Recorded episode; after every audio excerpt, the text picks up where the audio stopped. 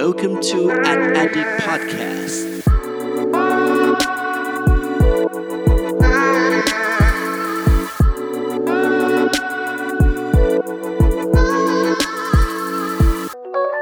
สู่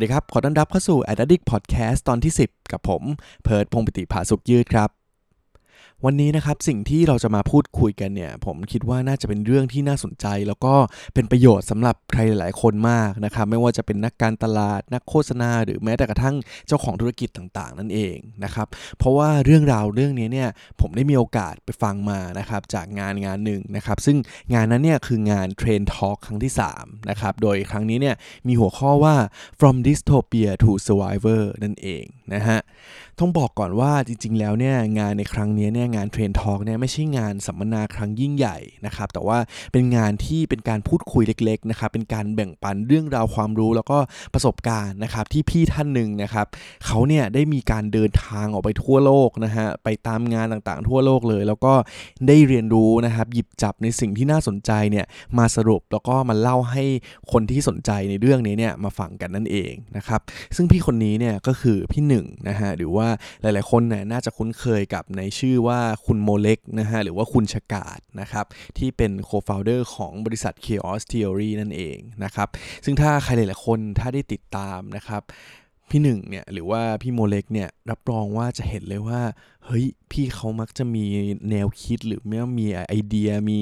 เทรนด์มีอะไรแปลกๆที่มันน่าสนใจนะครับจากทั่วโลกเนี่ยมาแบ่งปันกันอยู่ตลอดเวลานะครับก็สำหรับใครนะฮะถ้าไม่ได้ติดตามพี่โมเล็กเนี่ยลองไปติดตามทาง Facebook กันได้นะครับแล้วก็แนะนำว่าถ้าสมมุติว่ามีงาน Trend Talk ครั้งหน้าเนี่ยผมแนะนำจริงๆว่าควรจะไปฟังกันดูนะฮะเพราะว่าบอกเลยว่ามีประโยชน์มากจริงๆนะครับโอเคสิ่งที่วันนี้เนี่ยเราจะมาพูดคุยกันนะครับก็อย่างที่ผมบอกว่าวันนั้นเนี่ยผมมาฟังเรื่องราวนี้จากงาน Trend Talk นะฮะคงหนีไม่พ้นกับเรื่องเทรนอยู่แล้วนะครับดังนั้นสิ่งที่วันนี้เราจะมาพูดคุยกันนะครับก็คือเรื่องเก้าเมกะเทรนทั่วโลกที่นักการตลาดต้องรู้ประจำปีสองพันสิบเก้านี้นั่นเองครับมาเริ่มต้นกันที่เทรนด์แรกนะครับที่ปัจจุบันนี้เนี่ยแบรนด์และสื่อจะต้องเริ่มแสดงอุดมการณ์ให้ชัดเจนนะฮะว่าตนเองเนี่ยอยู่ฝ่ายไหนนะฮะพอฟังแบบนี้เนี่ยแน่นอนว่าเรื่องแรกที่เรามักจะนึกถึงเลยนะครับก็คือเรื่องของการเมืองแน่นอนนะครับเวลาพูดถึงฝ่ายนู่นฝ่ายนี้นะฮะซึ่งต้องบอกว่าเรื่องของการเมืองเนี่ยก็ถือว่าเป็นหนึ่งในตัวอย่างหนึ่งที่ทำให้เห็นความชัดเจนของเทรนด์นี้เป็นอย่างมากนะครับไม่ว่าจะเป็นทั้งในไทยแล้วก็ต่างประเทศนะฮะเพราะว่าสิ่งที่เกิดขึ้นนะครับเราลองย้อนกลับไปดูนะครับตั้งแต่สมัยของประธานาธิบดีของสหรัฐอเมริกาคนปัจจุบันนี้นะครับอย่างทรัมป์เนี่ยเขาได้มีการมาแสดงอุดมการณ์ให้ชัดเจนเลยนะฮะว่าเขาเนี่ยจะต่อต้านคนที่หลีกหนีมาอยู่ในประเทศเขานะครับเขาอยากจะทำให้อเมริกากลับมายิ่งใหญ่อีกครั้งหนึ่งนะครับก็จะเริ่มขับไล่นะฮะคนที่มาจากต่างประเทศเริ่มต่อต้านนะครับเลยทำให้เราจะเห็นเลยว่ามีคนกลุ่มนึงเหมือนกันนะครับที่เขาก็สนับสนุนแนวคิดนี้นะฮะแต่ก็ยังมีอีกหลายคนนะฮะที่ก็เฮ้ยคิดว่าแนวคิดนี้มันก็ไม่สมควรนะครับเพราะว่าทุกคนเนี่ยเราก็ถือว่าเป็นคนเหมือนกันนะครับเราก็ควรจะช่วยเหลือกันนะครับสนับสนุนด้วยกันเพราะว่าอเมริกาเราก็มีคนเหล่านี้เข้ามาเป็นแรงงานมาใช้ชีวิตมาช่วยทำให้ประเทศชาติเขาเนี่ยดำเนินหน้าไปอย่างเงี้ยมาตั้งนานอยู่แล้วนะครับดังนั้นเนี่ยเราจะเห็นเลยว่าสิ่งที่คนเขาอยากสนับสนุนอุดมการณ์หรือว่าต่อต้านอุดมการณ์เหล่านี้ครับมันไม่ได้เกิดขึ้นโดยที่เป็นเฉพาะบุคคลนะครับแต่ว่าปัจจุบันนี้เนี่ยเทรนด์แรกเนี่ยครับมันลามมาถึงแบรนด์หรือว่าสื่อต่างๆแล้วนะฮะยกตัวอย่างตัวอย่างหนึ่งให้ชัดเจนเลยซึ่งผมคิดว่าหลายๆคนน่าจะได้เห็นเคสนี้นะครับซึ่งก็คือเคสของ Nike นะฮะหนึ่งในแบรนด์กีฬาชั้นนำของโลกเลยนะครับตอนนั้นเนี่ย Nike เขาได้มีการปล่อยโฆษณาออกมาชิ้นหนึ่งนะครับแล้วหลังจากนั้นเนี่ยก็ทำให้เกิดแบบโอ้โหการประท้วงรุนแรงเกี่ยวกับแบรนด์ Nike มากนะครับหลายๆคนเนี่ยที่เป็นแฟนๆก็เอาสินค้าของเขาเอารองเท้าอะไรต่างไปเผานะฮะหุ้นก็เกิดการตกลงมาเลยนะครับเดี๋ยวลองมาเล่าให้เห็นภาพย่อๆนะครับว่ามันเกิดอะไรขึ้นนะครับ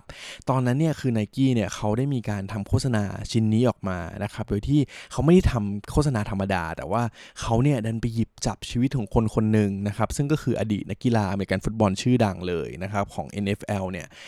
ที่เขาเนี่ยมีการแสดงจุดยืนนะครับในการต่อต้านเรื่องชาตินิยมอย่างชัดเจนมากนะครับด้วยทุกครั้งเนี่ยที่มีเพลงชาติเกิดขึ้นก่อนที่จะเกิดการแข่งขันใช่ไหมฮะนักกีฬาคนนี้นะครับโคลิน เคเปนิกเนี่ยเขาจะคุกเข่าตลอดทุกครั้งเลยนะครับเพื่อแสดงจุดยืนที่ชัดเจนมากๆนะครับดังนั้นเนี่ยพอ Nike เนี่ยหยิบจับนักกีฬาคนนี้นะฮะมาอยู่ในโฆษณามาเป็นคนดำเนินเรื่องหลักๆเลยเนี่ยมันเลยทำให้คนที่สนับสนุนแนวคิดชาตินิยมเนี่ยเลยรู้สึกว่าเฮ้ยเฮ้ยท่าน Nike คุณมีแนวคิดอย่างนี้เนี่ยคุณเนี่ยคิดไม่ตรงกับฉันแล้วแน่ๆนะฮะต่อไปนี้เนี่ยเราจะไม่เป็นลูกค้าคุณอีกต่อไปนะครับมันเลยทำให้เกิดดราม่าต่างๆเยอะแยะมากมายนะครับหุ้นตกนะฮะแต่ว่าอย่างที่บอกนะฮะว่า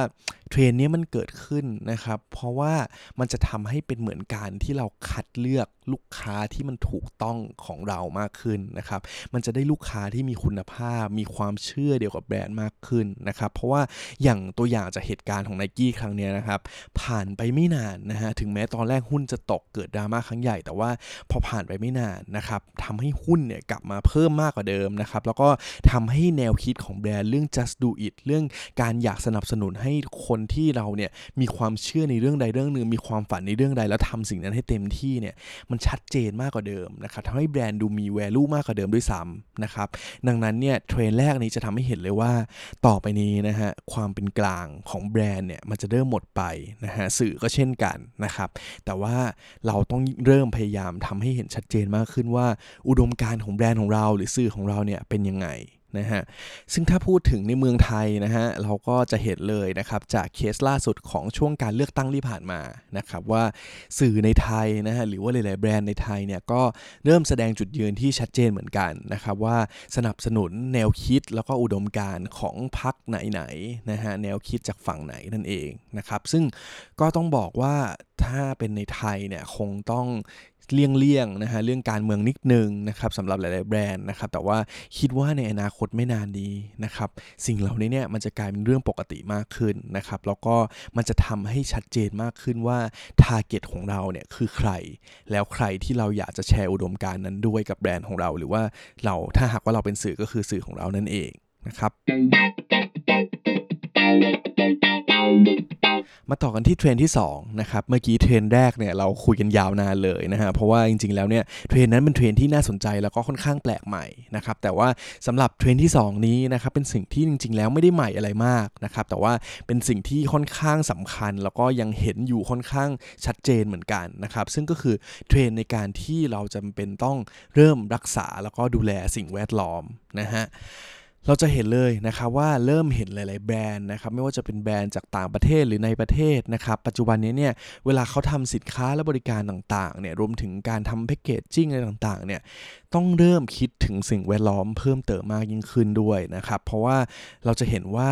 ปัจจุบันมันจะมีภัยธรรมชาติต่างๆเกิดขึ้นเยอะแยะมากมายนะครับจะเห็นข่าวต่างๆนานาที่สัตว์โลกเรานะครับไม่ว่าจะเป็นในทะเลอะไรต่างๆเนี่ยเริ่มสูญพันธุ์ลงเรื่อยๆนะฮะดังนั้นเนี่ยมันก็เลยทำให้ผู้บริโภคนะครับปัจจุบันเนี่ยรู้สึกว่าเฮ้ยจริงๆแล้วเนี่ยการที่เราจะใช้ชีวิตต่อไปอยู่ในโลกนี้เนี่ยถ้าสมมติว่าเราทำร้ายโลกไปเรื่อยๆเนี่ยมันก็จะส่งผลต่อชีวิตเราในอนาคตนะครับเลยมีคนที่เขาเนี่ยเริ่มให้ความสำคัญกับเรื่องนี้เพิ่มมากขึ้นเยอะแยะมากมายเลยนะครับนั้นเนี่ยแบรนด์หลายๆแบรนด์ก็ต้องปรับตัวนะครับเพื่อตอบโจทย์นะครับแนวคิดนี้ที่มันเกิดขึ้นสำหรับผู้บริโภคนะครับตัวอย่างนะฮะที่เราเห็นได้ชัดเจนเลยนะครับซึ่งก็คืออย่างเช่นแบรนด์ Starbucks นะครับจากแต่ก่อนที่มีการใช้หลอดเยอะแยะมากมายนะฮะเขาก็ได้มีการทำแพคเกจจิ้งใหม่นะครับเมื่อไม่นานมานี้เลยนะฮะโดยการที่ทำเป็นฝาแบบให้สามารถยกดื่มได้โดยไม่ต้องใช้หลอดนะครับหรือว่าอีกแบรนด์นึงนะฮะที่ดังมากๆเลยนะครับก็คืออย่าง Freitagนะครับที่เขาเนี่ยนำผ้าใบที่หุ้มรถบรรทุกเนี่ยมาทำกระเป๋ามาทำเป็นเหมือนสินค้าแฟชั่นต่างๆนะครับซึ่งก็ทำให้ได้รับความนิยมอย่างมากเพราะว่ามันก็เป็นการแสดงให้เห็นเหมือนกันว่าคนที่ใช้แบรนด์นี้เนี่ยก็คือคนที่โอเคเราเห็นแล้วว่าเรื่องการแต่งตัวเรื่องแฟชั่นเนี่ยคุณเนี่ยต้องเท่นะครับคุณการจะใช้แบรนด์นี้คุณเท่แต่ว่ามันทำให้สะท้อนภาพลักษณ์ในการที่เราเนี่ยรักโลกไปอีกทางนึงด้วยเหมือนกันนะครับในการที่เขาเนี่ยไม่ได้นำสิ่งที่เป็นเหมือนคนไม่ได้ใช้แล้วเหล่านั้นเนี่ยทิ้งไปเปล่าๆแต่ว่าสามารถนำกลับมาใช้เป็นสิ่งที่ใช้ในชีวิตประจำวันได้ด้วย นะฮะนี่ก็คือเทรนด์ที่สองนะครับในการที่เราเนี่ยจะต้องช่วยรักษาโลกนะฮะแบรนด์ต่างๆต้องร่วมกันรักษาโลกรักษาสิ่งแวดล้อมมากขึ้นนั่นเองครับและเทรนด์ที่สามนะครับคือเรื่องของ data privacy นะฮะที่ต่อไปนี้เนี่ยแบรนด์จะต้องมีความโปร่งใสมีความชัดเจนมากขึ้นนะครับว่าการเก็บข้อมูลอะไรต่างๆของผู้บริโภคเนี่ยคุณเนี่ยจะเก็บไปเพื่อทำอะไรนะฮะเพราะว่าปัจจุบันนี้นะครับถ้าพูดถึงเรื่อง data เนี่ยเราก็คงคุ้นเคยกันอยู่แล้วแหละเนาะว่าเราจะเห็นเลยว่าไม่ว่าจะเป็นการทำการตลาดอะไรยังไงนะครับตอนนี้มันอยู่ในยุคของข้อมูลจริงๆแล้วนะครับมันไม่ใช่ยุคที่เอ้ยเราอาจจะไปหาข้อมูลโดยการสัมภาษณ์อินเทอร์วิวอะไรแค่นั้นนะฮะแต่ว่าตอนนี้เราสามารถดูข้อมูลจากตัวเลขที่เกิดขึ้นนะฮะไม่ว่าจะเป็นแบบสมมติว่าเป็นสินค้าและบริการในตามที่แบบขายอยู่ตามร้านค้าอย่างเงี้ยแทนที่เราจะต้องไปสังเกตนะฮะว่าคนเนี่ยเขามีพฤติกรรมการซื้ออะไรยังไงนะครับด้วยตนเองเนี่ยเราก็สามารถดูข้อมูลหลังบ้านได้นะครับว่าสมมติว่าคนนี้เนี่ยที่เขาเป็นสมาชิกกับเราเนี่ยเขามีพฤติกรรมการซื้ออะไรที่แบบว่าน่าสนใจบ้างนะครับสินค้าที่เขามักจะซื้อคืออะไรนะฮะแล้วเขาเนี่ยจะเดินมักจะเดินอยู่ตรงไหนอะไรต่างๆนะครับมันก็สามารถดูจากข้อมูลเหล่านี้ได้หมดเลยนะครับแต่ว่าสิ่งที่เกิดขึ้นคือพอเวลาเราดูสิ่งนี้แล้วนะฮะหลายๆแบรนด์เนี่ยก็พยายามจะหาโซลูชันหาเซอร์วิสอะไรต่างๆที่มันตอบโจทย์แล้วก็โดนใจเขามากยิ่งขึ้นใช่ไหมฮะเลยทำให้เวลาปัจจุบันเนี้ยอย่างสมมติว่าถ้าพูดถึงในในวงการโฆษณานะครับมันก็คือการที่เขาเนี่ยพยายามสื่อสารแบบ personalize นะครับ customize optimize ตัวแอดเนี่ยให้มันแบบตรงโดนใจมากที่สุดนะฮะแต่ว่าหลายๆครั้งนะฮะปัจจุบันนี้เนี่ยผู้บริโภคเขาเปลี่ยนแปลงไปนะฮะเพราะว่าเขาเนี่ยไม่ได้พึงพอใจเสมอนะครับกับการที่แบรนด์เนี่ยรู้ว่าฉันต้องการอะไรนะครับเพราะว่าเขาจะรู้สึกว่าเฮ้ยนี่มันเรื่องส่วนตัวของฉันนะทำไมเธอถึงรู้จักฉันดีขนาดนี้บางทีฉันอาจจะไม่รู้จักตัวเองดีเท่านี้เลยก็ได้นะครับมันเลยทำให้เกิดการต่อต้านขึ้นมาเหมือนกันนะครับว่าต่อไปนี้เนี่ยถ้าสมมติว่าแบรนด์จะเอาข้อมูลอะไรต่างๆของเขาไปเนี่ยควรจะขออนุญาตให้ชัดเจนก่อนนะครับซึ่งต่อไปเนี่ยมันเลยทำให้เกิดเทรนด์ที่สามอันนี้ขึ้นมานะครับว่าการที่ถ้าหากว่าแบรนด์จะใช้ในการเก็บข้อมูลอะไรต่างๆเนี่ยควรจะแจ้งไปยังผู้บริโภคก่อนนะครับว่าคุณเนี่ยจะเก็บข้อมูลอะไรบ้างและจะนำข้อมูลเนี่ยไปทำอะไรนะครับแต่ว่าต้องบอกว่าจริงๆแล้วในไทยเนี่ยเรื่องนี้อาจจะเป็นเรื่องที่คนไทยอาจจะไม่ค่อยซีเรียสเท่าไหร่นะครับเพราะว่าคนไทยชอบอยู่แล้วเนาะเวลาที่แบบว่าถ้ามีแบรนด์อะไรมีมีใครที่มาเข้าใจมากขึ้นแล้วก็ทำในสิ่งที่เขาต้องการมากขึ้นนะครับแต่ว่าลองมองในภาพระยะยาวผมคิดว่าอันนี้น่าจะเป็นสิ่งที่สำคัญเหมือนกันนะครับสำหรับเทรนด์ที่สี่นะครับก็คือเทรนด์ของมินิมอลลิซึมนะครับหรือว่าเทรนด์ที่คนเนี่ยต้องการความง่ายมากขึ้นในการใช้ชีวิตนั่นเองนะครับสิ่งนี้เนี่ยเกิดขึ้นมาเป็นระยะเวลาหนึ่งแล้วเหมือนกันนะครับโดยการที่เราจะเริ่มเห็นหลายๆแบรนด์นะครับที่เป็นแบรนด์ที่ง่ายๆไม่ต้องมีอะไรมากนะครับค่อนข้างได้รับความนิยมอย่างมากนะครับตัวอย่างเช่นมูจินะครับจากประเทศญี่ปุ่นเนี่ยเราจะเห็นเลยว่ามูจิเป็นแบรนด์ที่ทำทุกอย่างออกมาแบบเรียบง่ายสุดๆนะฮะไม่ต้องมีชื่อแบรนด์ไม่ต้องมีโลโก้ไม่ต้องมีอะไรเลยนะฮะแต่ว่าพอทำอะไรออกมาต่างๆเนี่ยเราเห็นเราก็รู้เลยว่าเนี่ยคือแบรนด์มูจินะครับแล้วก็คนเนี่ยก็ยิ่งอยากใช้เลยนะครับจนตอนนี้เนี่ยมันก็เริ่มลามไปสู่แบรนด์ต่างๆที่อาจจะเคยมีอยู่แล้วนะครับในการปรับเปลี่ยนให้แบรนด์ของตนเองเนี่ยมีความมินิมอลมากขึ้นนะครับตัวอย่างเช่นโลโก้นะฮะเราจะเห็นว่าถ้าสมมุติว่าพูดถึงโลโก้เนี่ยปัจจุบันเนี่ยเราจะเห็นโลโก้ของหลายๆแบรนด์เนี่ยเริ่มเรียบง่ายมากขึ้นนะครับตัวอย่างเช่น MasterCard นะครับสมัยก่อนเราจะเห็นวงกลมสองวงนะฮะสีแดงสีเหลืองแล้วก็มีคำว่า MasterCard แต่ว่าปัจจุบันนี้นะครับล่าสุดเนี่ยเพิ่งอัปเดตเลยนะฮะเขาเนี่ยตัดคำตัวอักษรออกไปแล้วนะครับเหลือแค่สองวงเท่านั้นนะครับหรือแม้แต่กระทั่ง Starbucks นะครับถ้าใครสังเกตดีๆนะครับสมัยก่อนเนี่ยจะเป็นวงกลมนะครับที่ตรงกลางมีรูปนางเงือกแล้วก็ขอบขอบรอบๆเนี่ยก็จะมีเขียนว่า Starbucks นะครับแต่ว่าปัจจุบันนี้เนี่ยก็ตัดพวกคำเหล่านี้ออกไปแล้วมีแค่รูปนางเงือกก็แสดงให้เห็นแล้วนะครับว่านี่คือ Starbucks นั่นเองนะครับดังนั้นจริงๆแล้วนะครับสิ่งนี้มันเกิดขึ้นเพราะอะไรนะครับเพราะว่ามันเกิดพฤติกรรมอย่างนึงของคนเหมือนกันนะครับจากที่มีงานวิจัยนะครับว่าเวลาคนที่เขามีอะไรต่างๆในชีวิต เยอะแยะมากมายหรือว่าซื้อของเยอะแยะมากเนี่ยมันจะทำให้เขาเนี่ยยิ่งมีความทุกข์มากขึ้นนะครับดังนั้นเนี่ยการที่เขาลดทอนนะครับในสิ่งต่างๆในชีวิตลดลงเนี่ยมันก็จะทำให้เขาเนี่ยมีความสุขในชีวิตมากยิ่งขึ้นนะครับโดยที่แบรนด์ไหนถ้าสมมติว่ามีการปรับเปลี่ยนนะครับให้แบรนด์ตัวเองมีความเป็นมินิมอลมากขึ้นเนี่ยเนี่ยมันจะมีสถิติอันนึงอัตราอันนึงให้เห็นชัดเจนเหมือนกันว่ามันทำให้ธุรกิจเนี่ยมีการดำเนินธุรกิจได้ดีมากขึ้นนะครับเพราะว่าจากงานวิจัยอันนึงเนี่ยเขาจะแสดงให้เห็นสถิติเลยฮะว่าพอแบรนด์ที่เขาเริ่มทำแบรนด์ตัวเองให้มินิมอลมากขึ้นเนี่ยนอกจากทำให้แบรนด์ดูดีสวยงามแล้วนะครับมันทำให้อัตราราคาหุ้นดัชนีเนี่ยเพิ่มขึ้นกว่า สี่ร้อยสามสิบสามเปอร์เซ็นต์ ได้อีกด้วยนะฮะเราจะเห็นเลยว่าโหตัวเลขนี้มันมันอลังการเลยทีเดียวนะครับแต่ว่าอีกตัวอย่างหนึ่งนะครับที่จะแสดงให้เห็นชัดเจนเหมือนกันนะครับว่าเฮ้ยความเป็นมินิมอลเนี่ยมันทำให้คนเนี่ยนิยมจริงๆนะครับตัวอย่างเช่น Android กับ iOS นะครับระบบปฏิบัติการนะครับทั้งคู่เลยสามารถทำงานได้ดีทั้งคู่แต่ว่า iOS นะฮะค่อนข้างเรียบง่ายนะครับไม่ต้องมีอะไรวุ่นวายนะครับแต่ Android เนี่ยโหเป็นระบบปฏิบัติการที่สามารถมีแอดนู่นเยอะแยะมากมายต่างๆได้แต่สุดท้ายคนก็ยังนิยมiOS เยอะมากอยู่ดีนะครับและทั้งหมดนี้ก็แสดงให้เห็นนะฮะว่าเฮ้ยความมินิมอลเนี่ยปัจจุบันเนี่ยมันเป็นเรื่องที่สำคัญแล้วก็หลายๆแบรนด์นะครับลองกลับไปทบทวนดูนะครับว่าเราสามารถลดทอนอะไรบางอย่างทิ้งไปได้ไหมนะครับทำยังไงให้แบรนด์เราเรียบง่ายมากขึ้นนะครับและนี่ก็อาจจะเป็นโอกาสในการพัฒนาสินค้าและบริการแล้วก็พัฒนาธุรกิจเราให้ตอบโจทย์ความต้องการในยุคใหม่มากยิ่งขึ้นได้นั่นเองครับ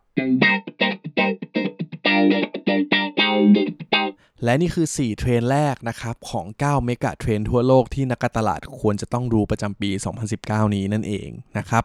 ขออนุญาตจบนะตอนนี้ไว้ก่อนนะครับกับที่สี่เทรนด์แรกนะครับเพราะว่าอีกห้าเทรนด์เนี่ยเดี๋ยวเราจะมาเล่ากันเร็วๆแล้วล่ะแต่ว่าเพราะว่าคิดว่าถ้าสมมุติว่าเล่ากันไปยาวๆนะครับวันนี้ก็อาจจะนานไปนิดนึงนะครับเพราะว่าแต่ละเทรนด์เนี่ยเรายกตัวอย่างให้เห็นภาพกันค่อนข้างชัดนะครับแต่ว่าเดี๋ยวก่อนจากกันนะครับเรามาทบทวนกันก่อนว่า